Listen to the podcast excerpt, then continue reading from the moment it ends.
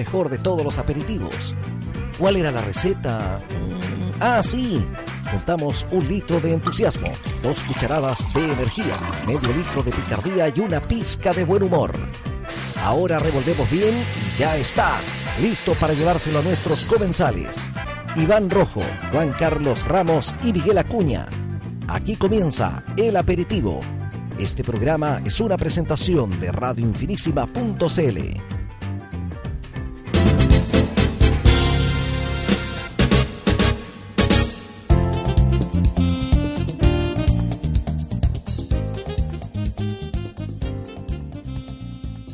¿Qué tal queridos amigos? Muy buenas noches. Bienvenidos a un nuevo capítulo de El Aperitivo. ¿Cómo está don Juan Carlos?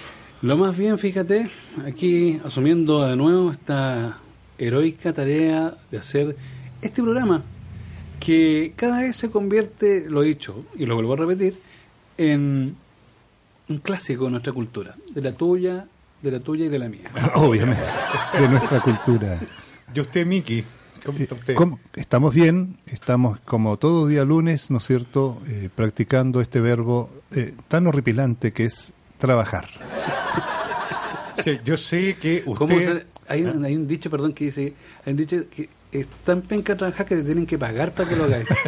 Y, y tú, y- y tú sabes, ¿no es cierto? viejo, es- Claro. es, es como, Ad- como yo. Además, tú sabes que el trabajo no fue hecho para el hombre, porque Ya. uno se cansa, pues. Entonces, obvio que no fue hecho para el hombre. Bueno, yo supe que me estuvieron pelando la semana pasada después que me fui del ¿En programa. serio? Sí. ¿Y cómo lo supiste? Nosotros, O sea, o sea, eso no es verdad. Bueno, yo voy a voy a hacer mi, mis descargos respecto de eso. Me imagino que Miki durante toda una semana no ha revisado sus documentos, porque aquella noche, cuando yo me fui más temprano y que dije noche. que iba a un lugar oscuro, eh, ¿cómo lo voy a decir? Digamos, usurpé la identidad de Miki. Con su carnet fui a uno de esos clubes nocturnos que frecuentan. ya. Como mostré el carnet, ni siquiera tuve que pagar la entrada.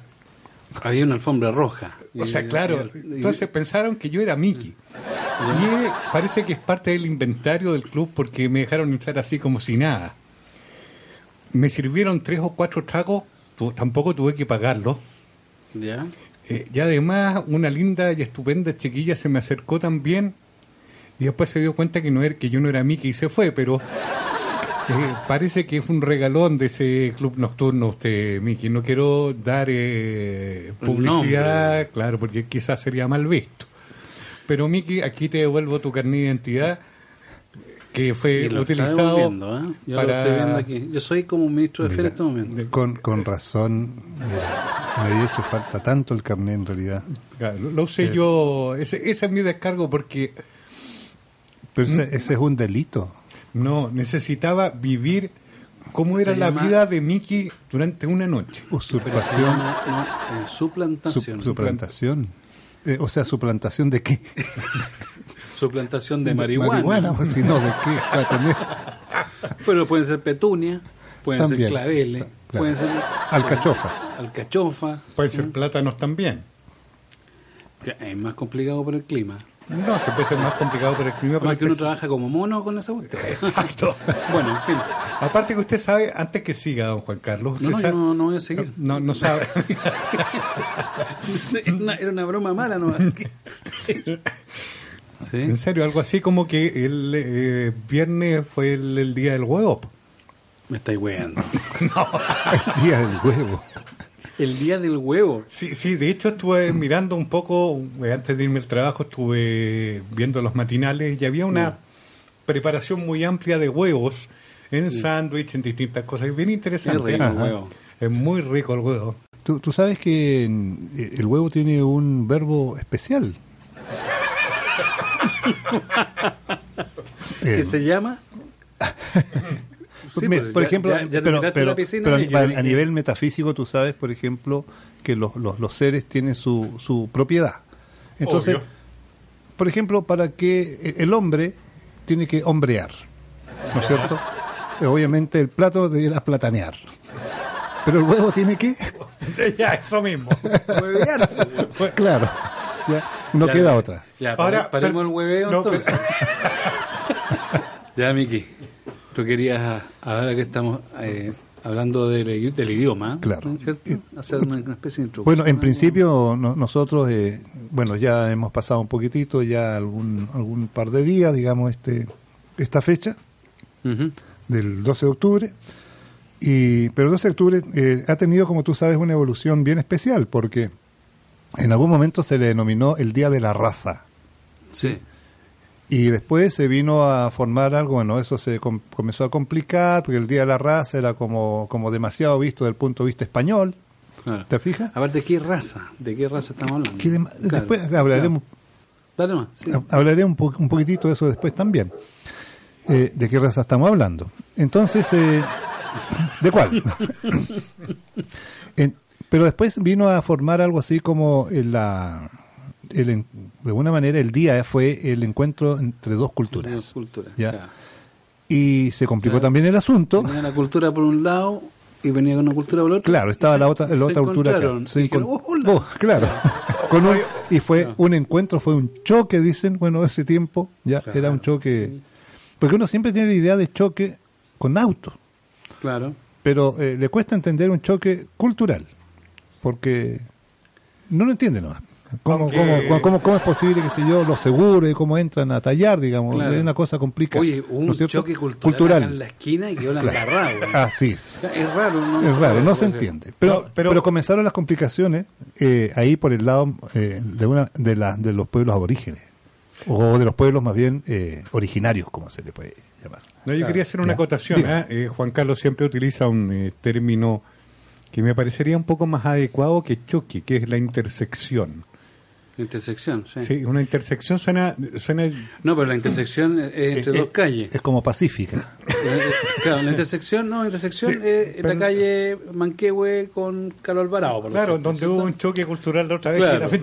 la En, la- en las intersecciones de la calle Carlos Alvarado con Manquehue hubo un, Un choque choque cultural. donde salió volando un libro, una guitarra, un piano y un bailarín. A, a veces el choque cultural eh, es denso, ¿ah? porque el choque cultural eh, se reparten, ¿no es cierto?, eh, palos eh, carabineriles por un lado, ya y por otro lado co- con, con lo otro les devuelven con esos bastones de chueca, ya por otro lado. Entonces, Pero eso no sé si será acá, tan- po, tanto un encuentro cultural. ¿ya? Claro. Entonces, hoy en día se ha complicado harto el, el- el asunto y, y estamos en este día que no sabemos que si se celebra o no se celebra, que si nos sentimos parte de España o no nos sentimos, quiénes somos, si somos chilenos o no eh, somos chilenos. Claro, la- o la llegada de Cristóbal Colón a América. Claro. Por último, o sea, no es un descubrimiento geográfico, pero que sea mm, el encuentro de dos es una forma hermosa de decir que eh, la- la con- una conquista que querían hacer los españoles, ¿no? Pues buscando nuevas tierras que no encontraron por casualidad, por Así lo que es. tengo idea. Oye, Por lo- y- no, no es por lo que... Ah, sí, por pero lo que, porque lo que no tengo eventualmente... idea. sí. Oye, a todo esto, a, a todo esto no podemos, a ver, el día de mm, el choque cultural, el día de la raza, el día de lo que sea.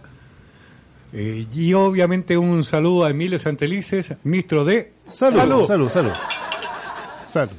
Ministro- Oye, oye, está bueno el está bueno el pisco sour hecho en casa hoy día. ¿eh? Buenísimo. Oye, sí, pero Oye, cada día están, eh, suenan menos las las copas. No es que están más llenas, entonces Están más llenas. Es como más más, más espesito el, el, el pisco sour. Es que eh, la, le eché más huevo porque era el día del huevo. Ah, eso- ahí estaba, más, claro. más- más espeso. Ahí está. Me la saqué bien, ¿ah? No, Sí. está bien, ah, está bien. ¿Cómo se notan los años de radio, viejo? no sé, no.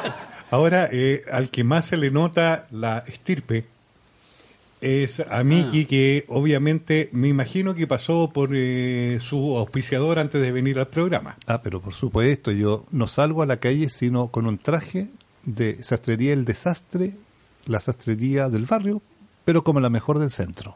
Y Juan Carlos, que me imagino, ¿cómo te fue con el crédito que pediste?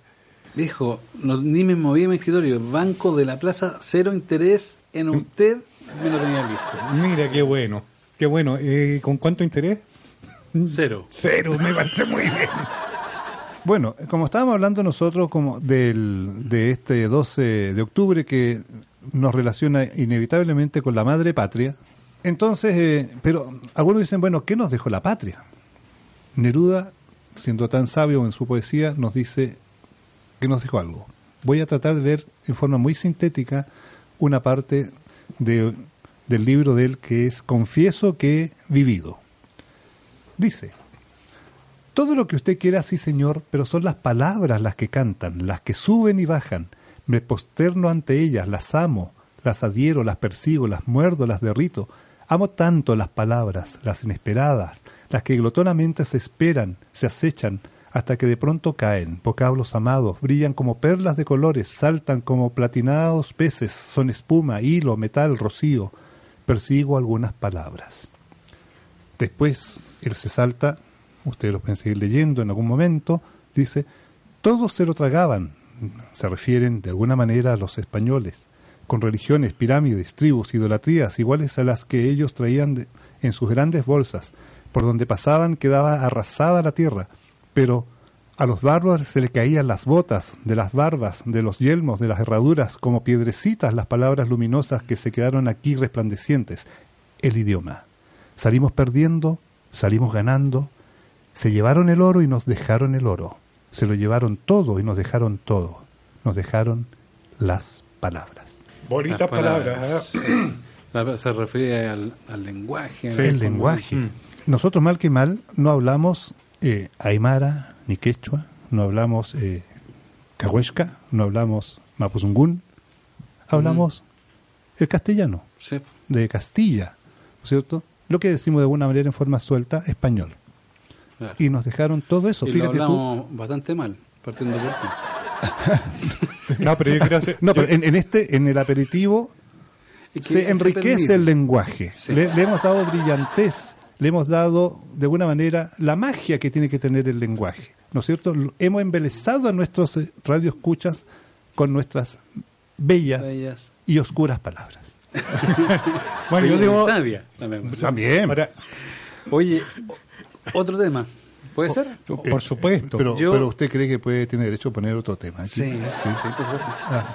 Pero, Ya, ponga. mira, nosotros, cuando, se, tema, por cuando favor, se ¿eh? cumplieron los 55 años de los Jaivas, no teníamos este programa y le debíamos nosotros unas palabras a los Jaivas, ¿no? que cumplieron 55 años eh, este año. Un 13 de agosto del 63 se presentaron en el Teatro Municipal de Viña. Fíjate. Pero eso, Sí, eso eso ya, se o sea, toma, eso ya eh, como los jaivas o cuando, Como, cuando- lo- como los no, como como los, los high high High los altos High bajos, claro. los agudos bajos. Sí. Que era, era un grupo de como de, de fiesta, de cumbia, de todo un poco. Después llegan a la- a la- al, al folclore, la fusión y. Ya han tenido Pero un saludo increíble, ¿eh? a ellos. ¿ah? Yo creo que si Tú- tú no, creo que tienes el una- más grande grupo chileno de la historia. Juan Carlos, tú, en tú mi tienes, opinión. tú- tú tienes ahí, ¿no? Un, un, un disco parece que importantísimo de los Hacer, Jaivas, ¿no? hacer una pausa musical con los Jaivas. Claro, Sí, por po. supuesto. Me yo, parece. yo voy a tirar Amor Americano de las alturas de Machu Picchu, hablando de Neruda y todo eso, pero tiene una particularidad que está tomado de la grabación, de la actuación en vivo de los Jaivas en febrero de 1983 en el Festival de Viña. Amor Americano en vivo en Viña del Mar.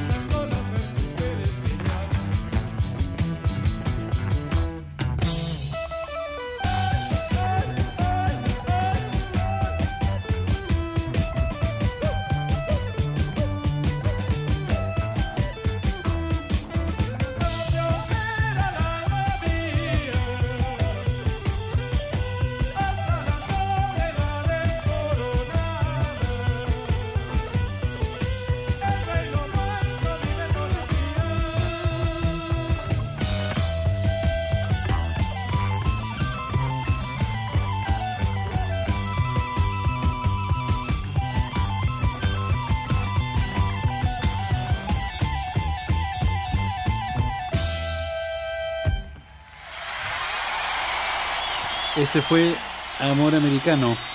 Hay una frase súper buena en esa... No sé por qué tendrá tan buena letra esa canción, ¿eh?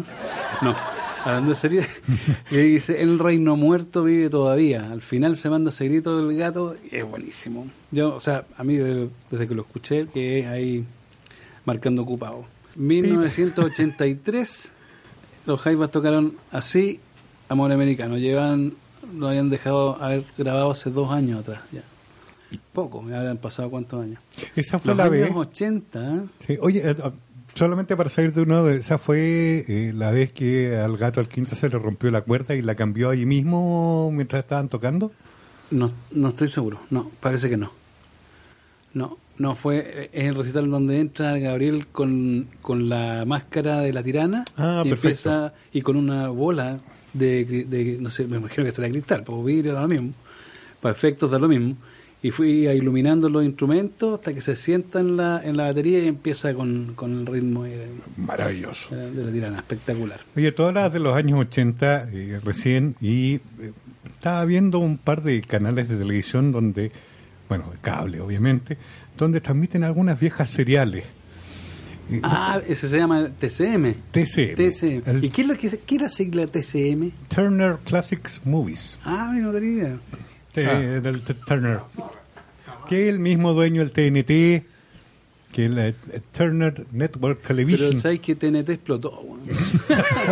Bueno, en fin. Marca Acme. Muy amigo de Iván, el, el, el multimillonario este de las El telecomunicaciones. Sí, Turner. la serial el otro día que traté de buscar el primer capítulo del hombre nuclear. ¿Se acuerdan del hombre nuclear? Sí, po. Sí, po. Que- Oye, escuché una voz rara. Sí, no sé. Bueno, sé. como- O sea, o sea, no rara, sino que una tercera, una cuarta voz. Y, es más, y, y emitiendo opinión, ¿no estaba hablando, Sí. no sé, del hombre Acá- nuclear? Acá, acá penan, compadre. No. Yo que aquí, hombre aquí nuclear, penan. El hombre nuclear. Perdón, eh, perdón. Y, No, y ahora está cantando. Bastante mal. espérate, espérate. No se, Muy desafinada. no se supone que ese personaje ya había fallecido. Fantasma. Bueno, vendrá después. ¿Vendrá después? Sí. Ah, me parece muy bien. Ah. Oye, tomando las, las palabras del fantasma, eh, el hombre de los 7 millones de dólares era. No, de los cinco? 6 millones de dólares. De Puta, me 6 pasé, weón. million dollar man. Ah, con, con razón, Majors. falló. Pues. Lee Lee. Alguien se choreó un millón. Que era, Ya, ya se metían. Claro, también. pues. ahora que era el marido quizás de una de las actrices más hermosas que yo haya visto, que era la Farrah Fawcett. Farrah Fawcett, sí. Que en paz descanse, pero- era una mujer realmente estupenda, fue dentro del eh, trío de Las Ángeles de Charlie, fue la primera que la primera rubia que estuvo en eh, Las Ángeles de Charlie. Muy bien. A mí me gustaba la, eh, El hombre increíble, Hulk. que es Hulk. Y cuando yo supe que originalmente era Hulk, y caí como en depresión. ¿Entendí, no? Cuando chico. Pues mira, el Oye, hombre pero- increíble. Pero espérate, el- tú estás hablando del verde. Del hombre de Del- Bill Bixby, Bixby, perdón, que se transformaba en este gallo verde cuando se enojaba. Claro, por una tú- sobredosis pero, de rayos pero lo gamma. primero que tú viste fue el cómic. No, no, No, no, la tú viste serie la serie. Ah. La serie, estamos, y eso, estamos en los 70 primero. después pa- pasamos a los 80. Ya pasamos a los Esta 80. es de los 70, pero terminó en los 80, terminó en Claro. 82, 83, por ahí los últimos capítulos. Bueno, ¿qué, qué, qué te impresiona de él? Eh, que, que- Me gustaba, esperaba toda la serie que se transformara. Ah, claro. Porque siempre en estas cuestiones hay un gallo bueno y malo, ¿cierto? Entonces había un- alguien estaba abusando de algo, entonces este se enojaba. Este, perdón, este, perdón, hablando del lenguaje, esta persona se enojaba y se, se transformaba en este gallo verde, que era Lou Ferriño, ¿cierto? Y rajaba su, su, su camisa, La- iba donde el gallo que lo que estaba abusando o, o cualquier cosa, el malo la- del momento, y lo, y lo lanzaba, eh, no sé, unos 30 metros, Más por o lo menos. menos. Más menos. Claro, ah, Y eso a mí me provocaba. Era no es una un- especie de Gert Bile. Claro, Sí. Gerd Baile Ba- de gente mala. Claro.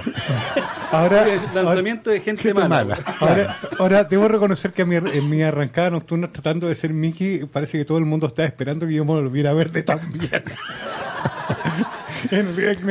Pero a veces se probaba que, las que, las que las camisas eran de muy mala calidad. No, desastre el desastre no era. Eso Obviamente, ¿no es cierto? que- Porque. que nuestro, nuestro auspiciador. No. No, pues, padre. Yo, y sabes que yo decía, ¿y cómo raja la camisa y cómo la recupera? Y se, y se veía porque se metía en un patio, sacaba una camisa y dejaba un billete. ¿Te acuerdas? Sí, pues. Ahora, ¿de dónde salió ese billete? Ya, eso Del es. pantalón, porque el pantalón siempre quedaba donde debería estar. Si no hubiese quedado, hubiesen censurado la serie, no estaríamos hablando de esto. Claro. Eh, Hubiese quedado en... Ahora, otros que defendían a los, a los pobres eh, abusados eran los magníficos. Así. Sí. Que era, obviamente con Hannibal Smith, que era el, eh, la cabeza fundamental, estaba Mr. T. ¿Te acuerdas de Mr. Sí. T? Siempre hay uno que piensa y los otros hacen el, el trabajo sucio. claro. ¿No es cierto? Bueno, siempre está el Suele pasar. Está- está- Mickey, bueno, perdón. Nosotros hacemos. Mickey. Mickey eh, Hace el trabajo sucio. No, no, no, él nos hace hacer el trabajo sucio. Eso es lo peor. Sí, se acaba el programa y se, se, se va. Listo. Claro. Yo, yo, yo ya estoy hablando con el fantasma, somos amigos. Bueno, a todo esto, eh, si, si continuamos un poco ¿Quién, con quién- el... quién más eran los magníficos? Oye? Los había, había un negro también, ¿no? Claro, Sí, ese era Mr. Mr. T. Mr. T que había salido inclusive en una de las películas de Rocky, eh, peleando con Sylvester Stallone. El único que sobrevivió a la fama, él, fue el Mr. T. No, pero hay, Sí. hay que, hay que recordar un- una cosa. Eh, el actor que hacía a Hannibal Smith ¿Ya? era George Peppard. Que George Sí. Peppard había partido muy joven. De hecho, si algunos de ustedes ha visto eh, una película que se llama Desayuno en Tiffany's, Sí, claro, donde aparece la bella, estupenda, maravillosa. ella. ¿Quién? ¿Cómo se llamaba? Eh, no sé, pero es bella. No, la, la Audrey Hepburn, que siempre tuvo un, un- siempre fue hermosísima la Audrey Hepburn. Audrey Hepburn. Eh, ella- Audrey- sale George Audrey Harbour. Harvard. Bueno, la cosa Pero- pero eso- Espere, yo te digo. El otro Harvard. Ya. no, pero Audrey, Audrey Hepburn era a, a todo esto si ustedes por ahí quieren leer un poco de la biografía era de de alta alcurnia. Ah, ya. ¿Y cómo se llama el gallo? Peppard. George Peppard. Y era bueno para las Peppard. Peppard. Seguro. Oye, que hace rato quería tirarla. Pero no me dejaron, no. Bueno, bueno. Bueno, y otra serial eh, obviamente infaltable para recordar, Magnum. Sí, Mano. Magnum. Los medios bigotes, weón. ¿eh? Magnum. Ese, ese sí que eran bigotes. Sí, pues. Si no hubiese- yo creo que yo creo que ¿Cómo marcó- hubiese sido ese actor sin esos bigotes? Eh, No, no, no, Era, no era Magnum, ni No, no, No. Ahora la gente aquí eh, que no pronuncia el inglés tan bien como nosotros, decía Manu. Manu. Manu. Bueno, no, Manu. Manu. ¿Qué va a haber? Manu. Manu. No, Magnum. Manu. Magnum. Manu. Anda a ver Manu entonces. Ahora, el otro. Cuando eh, veía un helado, ¿cómo lo hacéis también? Manu. Manu. Ahora, por otro lado, usted que está hablando como, usted está hablando como extraterrestre, me recuerda otra fra, otro, otra serial muy buena que era Alf. Alf.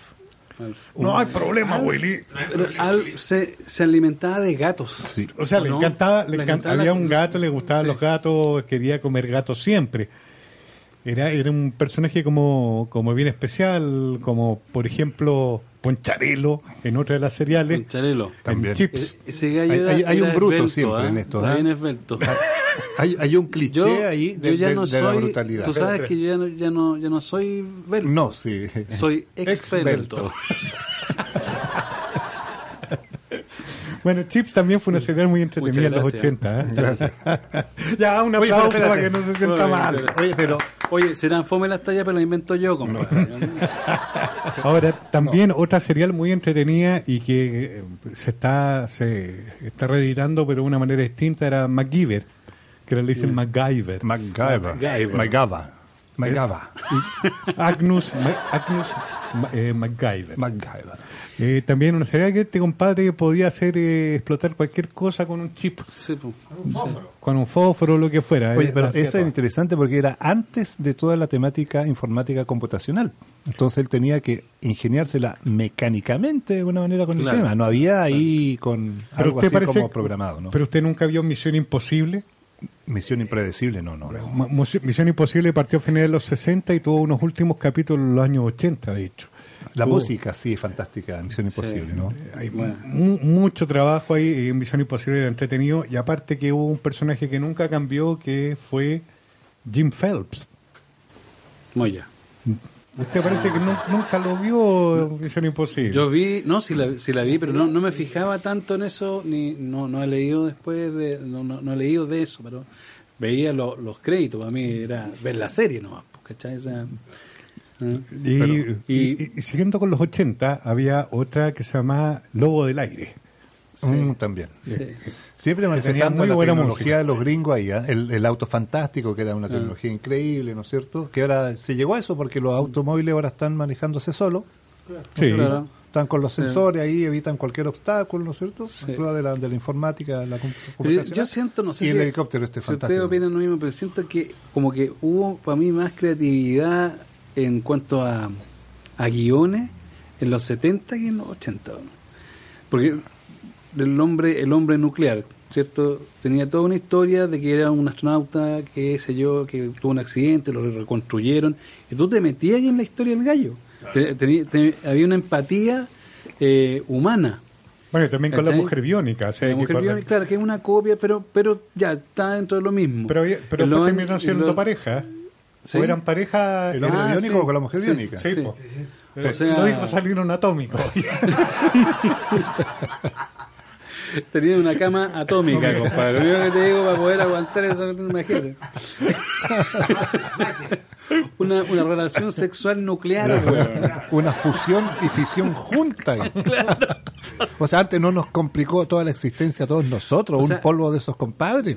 Claro, o sea, por poco nos desaparece el mundo o la galaxia. Claro. bueno, de los 70 vienen muchos seriales también. Tú, eh, Chips, y a mí me gustaba Chips, patru- patrulla motorizada. Era muy buena. Muy buena. Y yo, yo inocentemente me- a mi bicicleta le pintaba con un, con un eh, ¿cómo se llama? Plumón de marca Fultons, no sé si se acuerdan. Sí. Que eran como un marcador, pero como los de ahora, pero estos no se salían. ¿ya? Duraban 30 años, tranquilamente. De hecho, todavía De está pintada la bicicleta. tengo la mano marcada. No. Bueno, el asunto yo le ponía a mi, al asiento de mi bicicleta le ponía policía. ¿Cachai? Que hay una, No hay creatividad. No, no, no sé Hoy- si hoy día- eh, inocencia, pero estaba compenetrado con la historia. Yo me creía, salía en mi bicicleta, me creía Poncharelo. Poncharelo. Sí. ¿Y por qué Poncharelo y no el otro? Espérate, Que espérate. se supuse que más adelante iba a tener una buena ponchera, como la que Ah. ahora.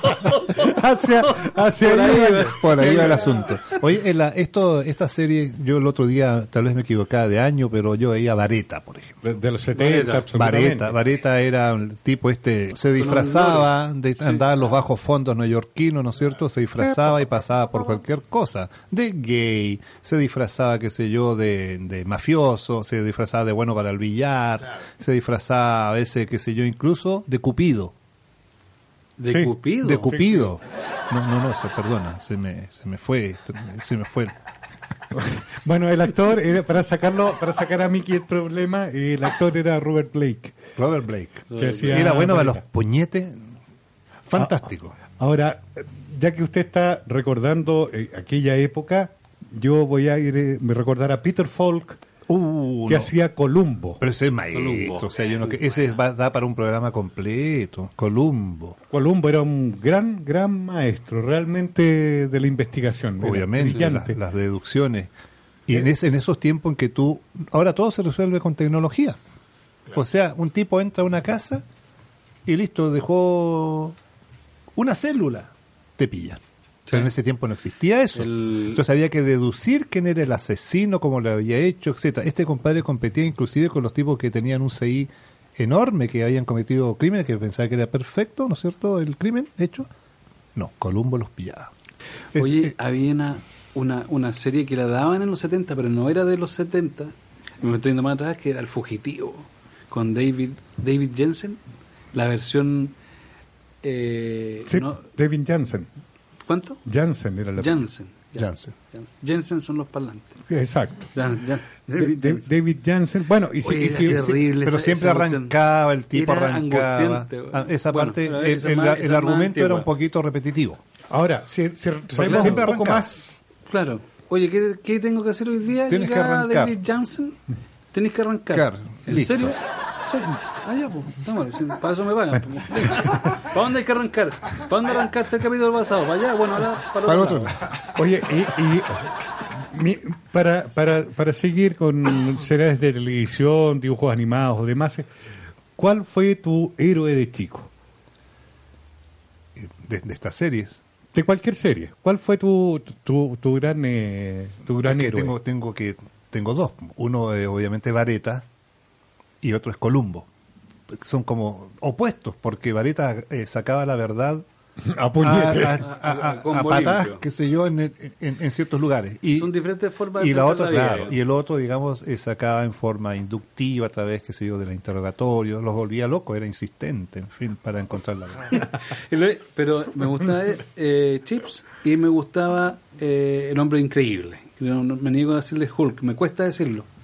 Y lo que eh, hago también una mención a la música de esa serie, final, ese piano solo, Pam, con este pam, gallo, pam, pam, con este gallo caminando y haciendo dedo. Y lloviendo. Y, claro, o lloviendo, lo que fuera. Pero de- ahí había un drama, a lo que yo iba, había un drama humano del gallo. O sea, un gallo solo no puede eh, tener pareja. Imagínate, te enojáis, weón. ¿Qué con la, con las Te enojáis, mujeres? imagínate la violencia intrafamiliar, lo que se ha sido en esa, Claro. con Hulk. Oh, y tu marido, no sé, rompió Pero- la muralla y se fue, weón. Pero, pero, ¿sabes? El problema habría sido para los carabineros. Pasa, para cuando está la, la- cuando le da la rabieta venir a sacarlo para evitar la violencia intrafamiliar porque ¿De dónde estás llamando? ¿De la familia de Hulk? Ah, olvídelo.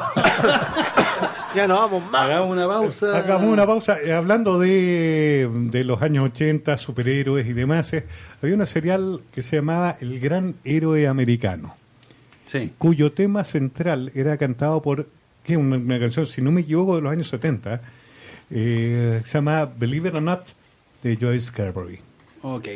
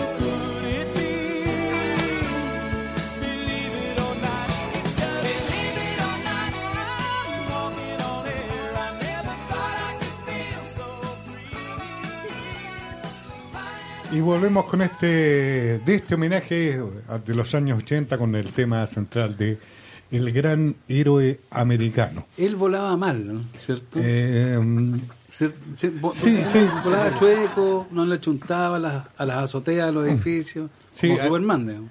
Recordar que estamos en radio infinísima.cl clásicos. que marcan historia. Exacto. Señoras y señores, ha llegado el momento de presentar a nuestro invitado. Pero antes quiero hacer una una, una, una pequeña eh, dosis de la filosofía de nuestro programa.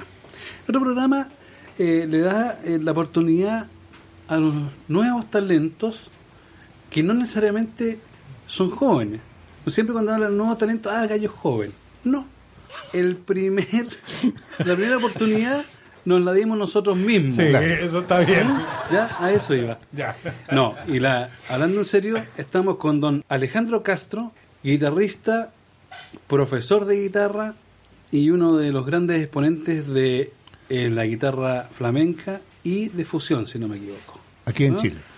En Chile. Sí, Así señor. es. Bueno, un aplauso entonces Un para Un aplauso Alejandro, para don Alejandro Castro. Gran exponente de la vihuela. Pariente de Fidel, me imagino. Era tío mío. sí. No me dejó nada, pero de herencia, pero. Yo, no Castro herencia. decía. Fidel Castro no tocaba guitarra. No, no, Bueno, no, no, no. No, no, no le gustaba la pachanga, sí, pero eso no tiene nada que ver con el tema. Alejandro, ¿cómo has estado? Muy bien, ¿Ah? compadre, muy bien, muchas gracias. ¿Qué significa para ti este asunto de, de, de tu guitarra? Yo sé que tú vives de tu guitarra, ¿cierto? Vives de... de- O de- sea, de trato de vivir con lo que me gusta hacer. Exacto, pero a eso me refiero. Sí, lo he logrado de alguna manera. ¿Y qué significa para ti la guitarra? La guitarra significa mi vida, en realidad. Me he dado cuenta que ya no puedo estar sin tocar la guitarra. Qué heavy. Me dos días sin tocar y me empiezo a enfermar. Necesito necesito tocarla. ¿Tocas el violino, no? No. Lo intenté, eh, hay un violín en la casa, pero no, lo, lo A veces, a veces uno toca el violín sin querer. También, también, Exacto. A también. ver, a ver. A ver, le, le explican, oye, sé que estáis tocando violín. Oye, Bueno. oye, ¿tú te acuerdas como a veces... ¿Qué le preguntaba un importante pintor, no quiero decirlo en este instante, Rivera, pero la, la- una la que vivía con ella le decía, bueno, ¿cómo sé que soy bueno para buena para la pintura?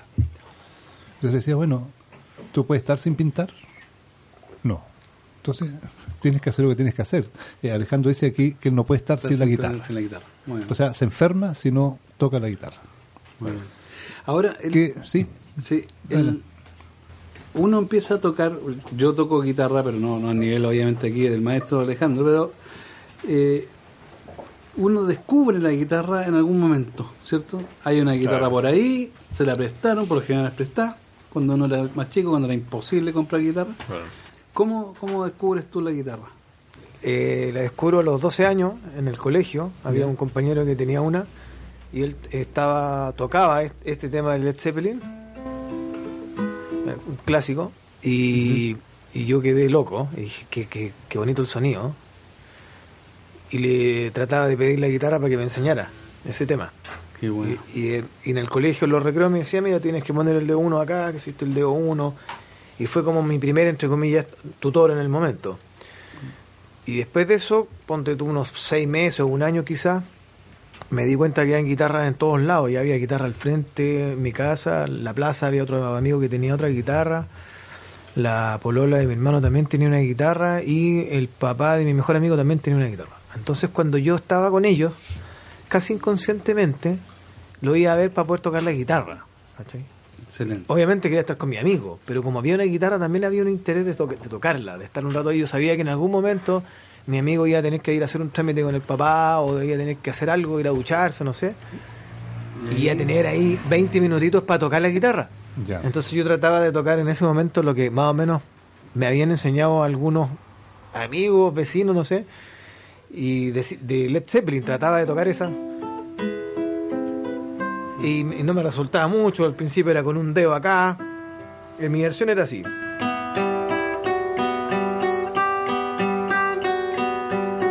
Y eso sería, con un dedo acá y un dedo acá. Y veo después que los otros tocan con todos los dedos. Y ahí empecé a tratar de sacarla y logré sacarla. Después de un harto rato, hartos años. Mire, oye, eh, tú te has especializado, eh, después va a contar cuál ha sido tu, evolución, pero te has especializado en esto que nosotros estamos ahora, de hecho te hemos invitado eh, en cierta forma, porque estamos entre celebrando, entre recordando, entre viendo qué pasa con, con este encuentro que se llamó entre dos culturas, eh, supuestamente la del pueblo originario acá y España. El flamenco viene de España. De- por ahí leía que es, parece que la, la digamos el, el sonido eh, más internacional que tiene España es como que se ha transmitido a todo el mundo Sí, Eh, claro. tengo entendido que en Japón por ejemplo hay más escuelas eh, de flamenco Sí. que, que, que en el mismo España Eh, tú practicas más ese flamenco como clásico que son como tres partes el cante no es cierto el toque y el otro El baile. el baile no es cierto que es tan fantástico. Sí, al principio, para- cuando me metí en el flamenco ya tenía como, yo creo que unos 19 años, es un poco tarde, la verdad. Ya. tenía amigos, conocí amigos que tocaban flamenco increíbles, temas de Paco de Lucía que yo era imposible sacarlo. Ya. ¿Ese fue como tu primer, así como el flamenco, escuchaste a Paco Lucía o otro No, antes? el primer- el primero que tuvo fue un amigo, el Camilo Candia, lo, lo vi, Ah, era, era amigo. ah, en vivo, sí, Y ahí al lado mío. Ya. Y, y le dije, pero enséñame eso. Y me dijo, ya, eso se hace así. Y ahí como que me empecé a meter en el sonido, porque yo tocaba con uñeta primero. Ya. Este tipo de guitarra, eso sonaba Ah, como, con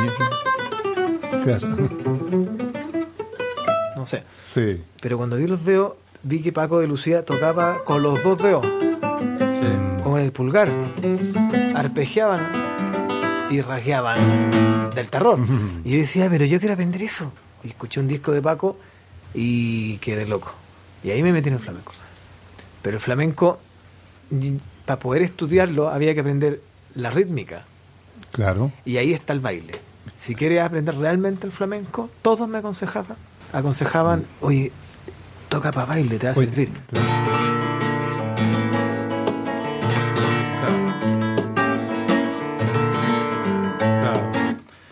Eso es como la base que está Fantástico. acompañando para que las bailarinas eh, bailen flamenco y canten. Los- Y los bailarines también, ¿no es cierto? Los bailadores le llaman También ellos. los bailadores. Y cantaores. Hay una estructura en Cantadores. el flamenco que están, eh, por lo general, uno o dos guitarristas, está un cantor, están unos que van haciendo palmas, Palmas, claro. Que es muy Eh, difícil, ¿ah? Llevar el claro, ritmo del- una especie de contrapunto ahí, no sé. claro. Sí. le- Y esa es como la estructura, como uno podría Más- decir, de un grupo de rock, es bajo, batería y guitarra. claro, claro, claro. El flamenco son dos guitarristas o un guitarrista, un Claro, cantor sí. y el ritmo. Unos y, uno- y un bailador. un bailador. Y el bailador. Oye, esto se le ha agregado Eso es como lo clásico. Sí. Ya. Eso es como lo Sí, sí, estándar. pues, lo estándar. Eso pa- pa- Desde ahí después se despegaron, obviamente, los guitarristas. Porque, ¿Por qué? Porque el guitarrista o el músico, eh, que en este momento el que tocaba la guitarra, también podía tocar otro tipo de guitarras. El bailador solamente bailaba flamenco. Y el cantador solamente canta flamenco. Claro. Y letra y con la técnica del flamenco. El guitarrista fue más allá y fue a buscar cosas de la guitarra clásica. ¿Por qué? Porque la guitarra, la guitarra flamenca primero se rasgueaba nomás. Con mucha suerte el pulgar para hacer.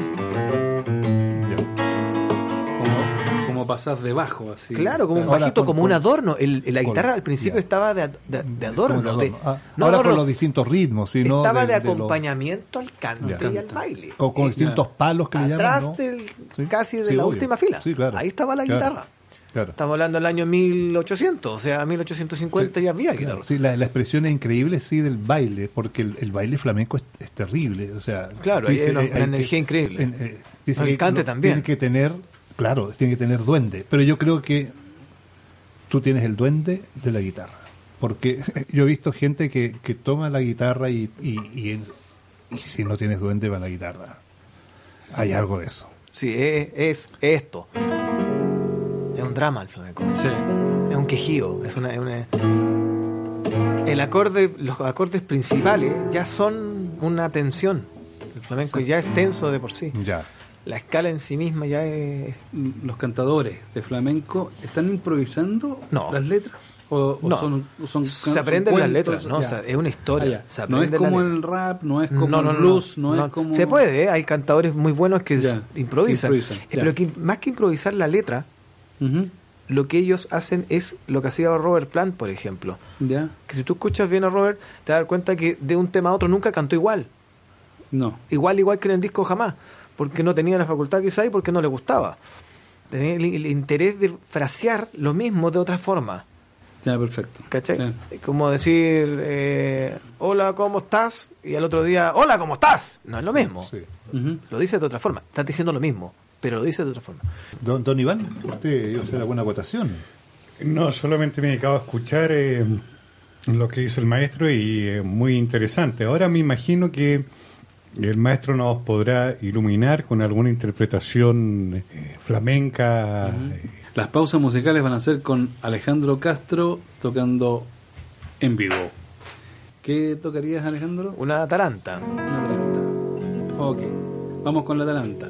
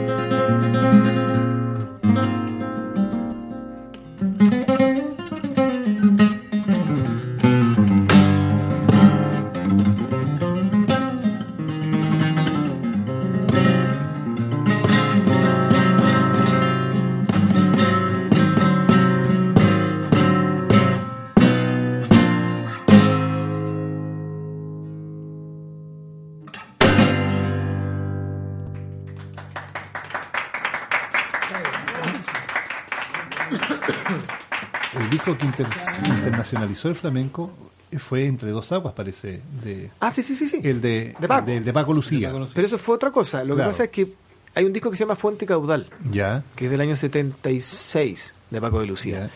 Y le fal- la historia, él sale diciéndolo en varios videos, diciéndole que tenía que tocar un tema, le faltaba un, un tema para un disco, Ya. para, para ese disco, el Fuente Caudal. Y, y dijo, no, si tengo una base...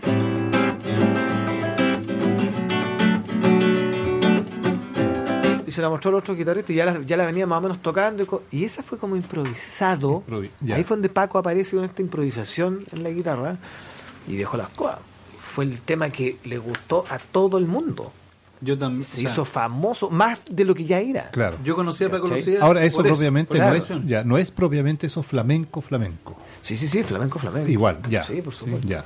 En el momento, quizás no, no fue para los puristas. claro. Ah, claro, sí. En Paco ese tuvo- sentido para los puristas Paco- no era flamenco eso. Paco de Lucía tuvo a los puristas encima todo el tiempo.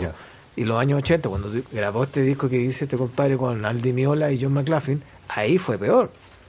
Ahí fue peor. Sí, ahí, claro. ahí Paco Sí, ya no quería sí, volver a España. Sí. Ahora, en ese disco se ven eh, las diferentes técnicas que eh, auditivamente dan el mismo resultado, que es este, esta lluvia de notas, ¿cierto? Claro. Uno lo hacen con uñeta, que, con uñeta. que es más fácil, y Paco Lucía la hacía con, con, dos dedos. dedos. ¿Con dos con dedos, dedos o con tres? Sí. Con dos. Con dos dedos. También con tres. Hay una técnica de tres también. Hay algunos videos por ahí donde sale tocando...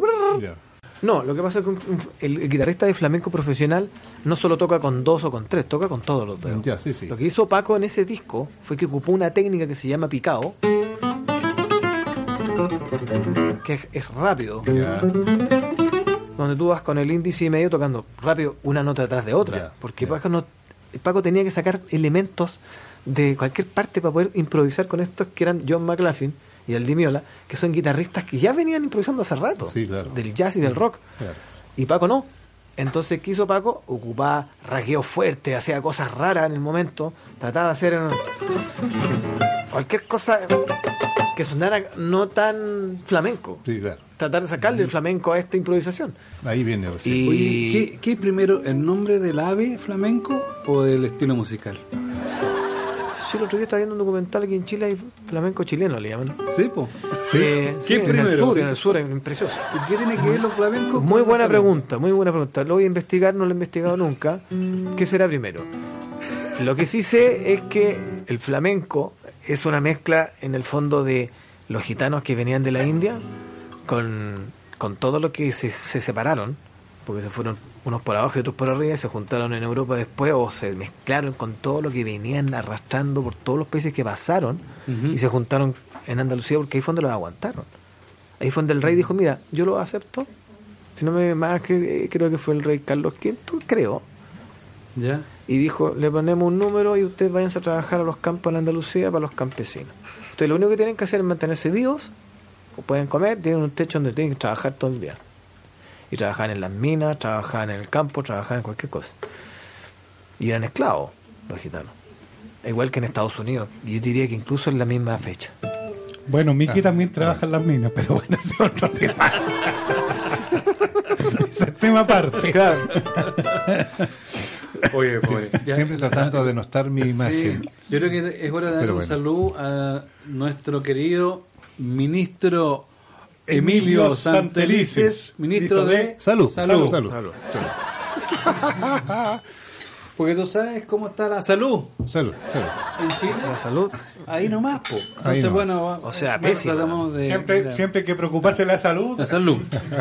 Oye, eh, Político que no. Al- al- lo- Alejandro, tú el, después comenzaste a derivar de alguna manera del, del, del flamenco más tradicional en la guitarra con, con los sonidos más, más típicos tradicionales y fuiste incorporándote un poco al- a lo que se puede llamar el flamenco con, con alguna fusión, porque en algún momento yo te escuché allí con, con elementos también, eh, instrumentos medios orientales que uno podría podría pensar, no sé, alguien que toca la, la, la tabla. eh, Sí, sí, sí. eh, eh, Sí, siempre me, siempre me gustó eso de la, de la, de la fusión en la música, más que en el flamenco, de la fusión como tal. Como- ya, como tal. fusión. Led Zeppelin para mí es una fusión increíble. Pink Floyd también. Porque no solamente fusionan, entre comillas, ritmos de cosas que se le ocurren, sino que hay una fusión de músicos, de intereses musicales, que conforman un grupo así como miles de grupos en el mundo.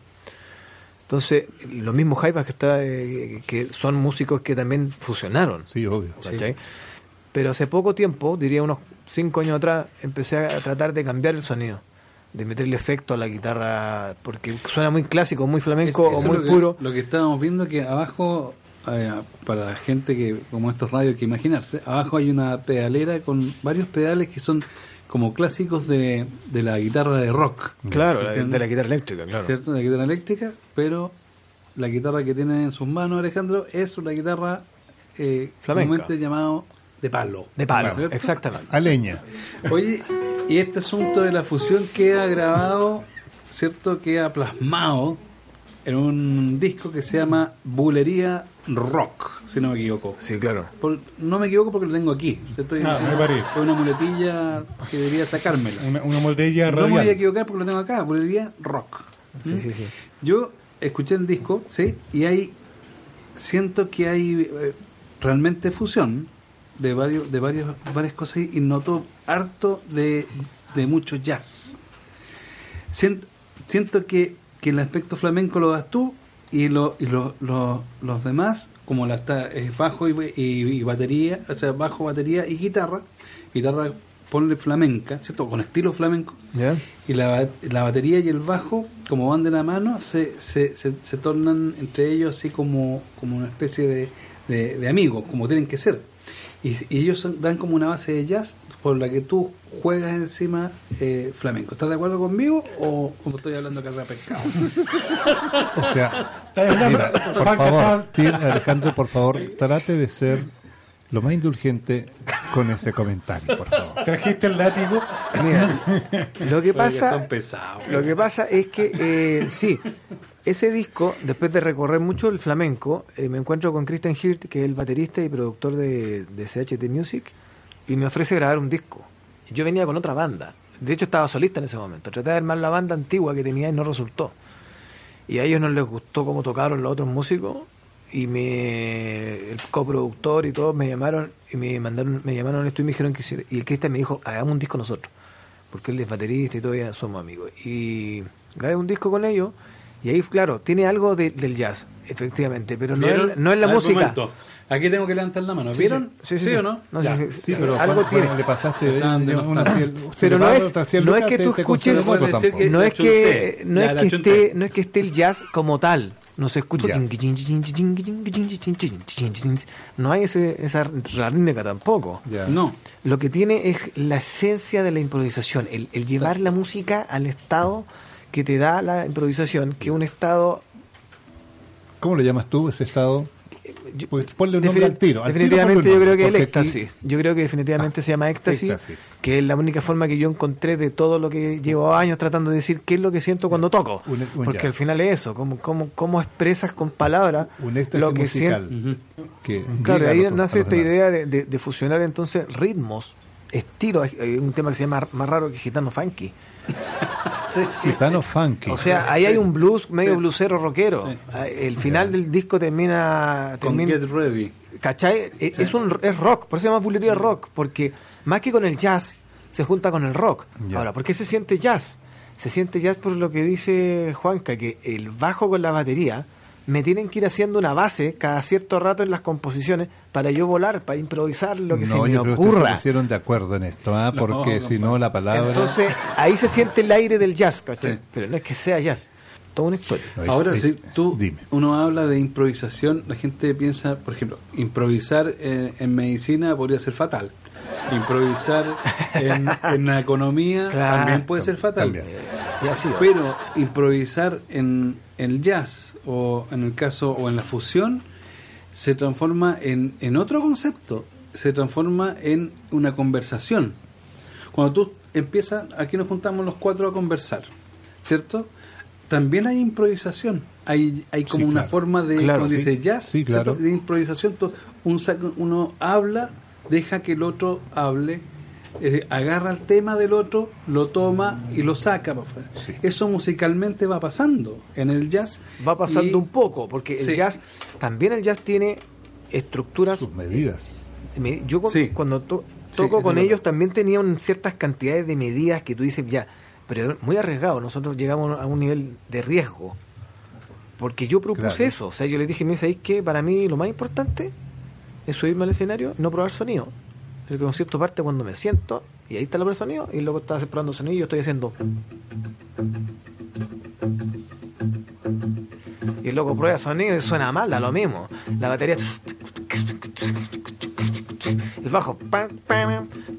ya está sonando, partió el concierto. Y vamos sumando, sumando, sumando, sumando. Y vais sumando capas. fue- dentro fue de, un esta, de riesgo, esta ¿no? de esta temporización. Arriesgarse a hacer eso Claro. en el primer tema del concierto.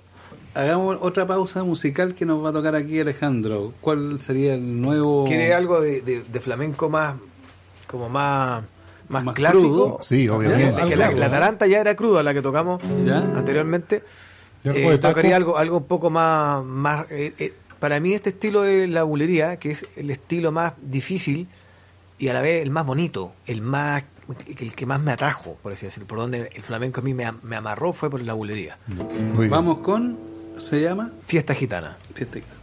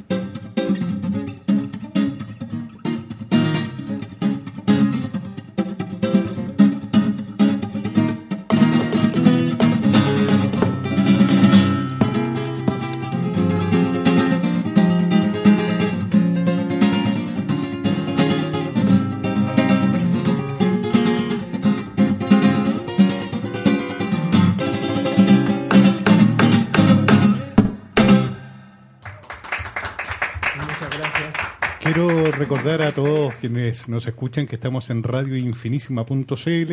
Esto es la, la máxima creatividad de este programa, que la impuse yo.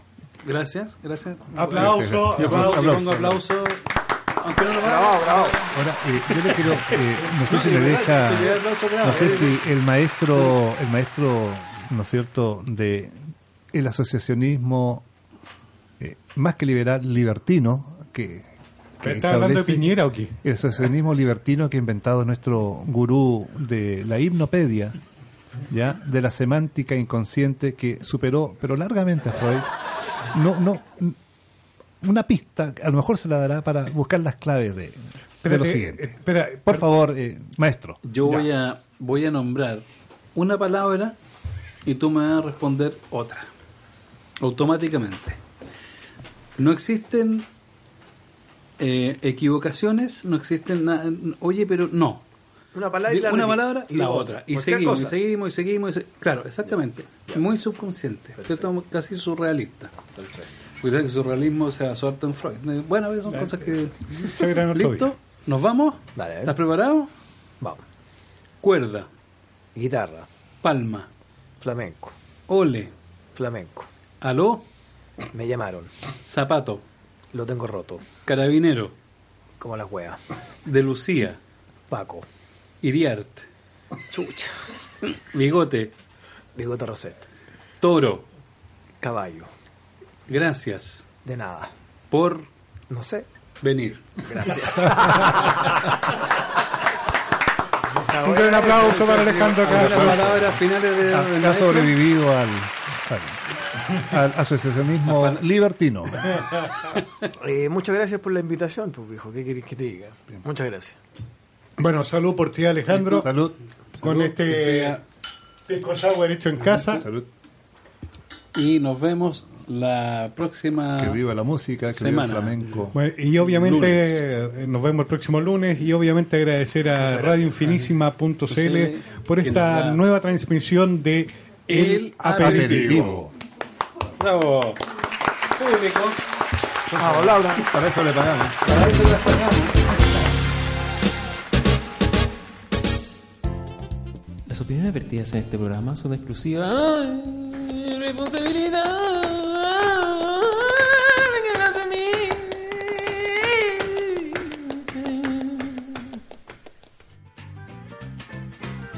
Infinísima.cl presentó El Aperitivo.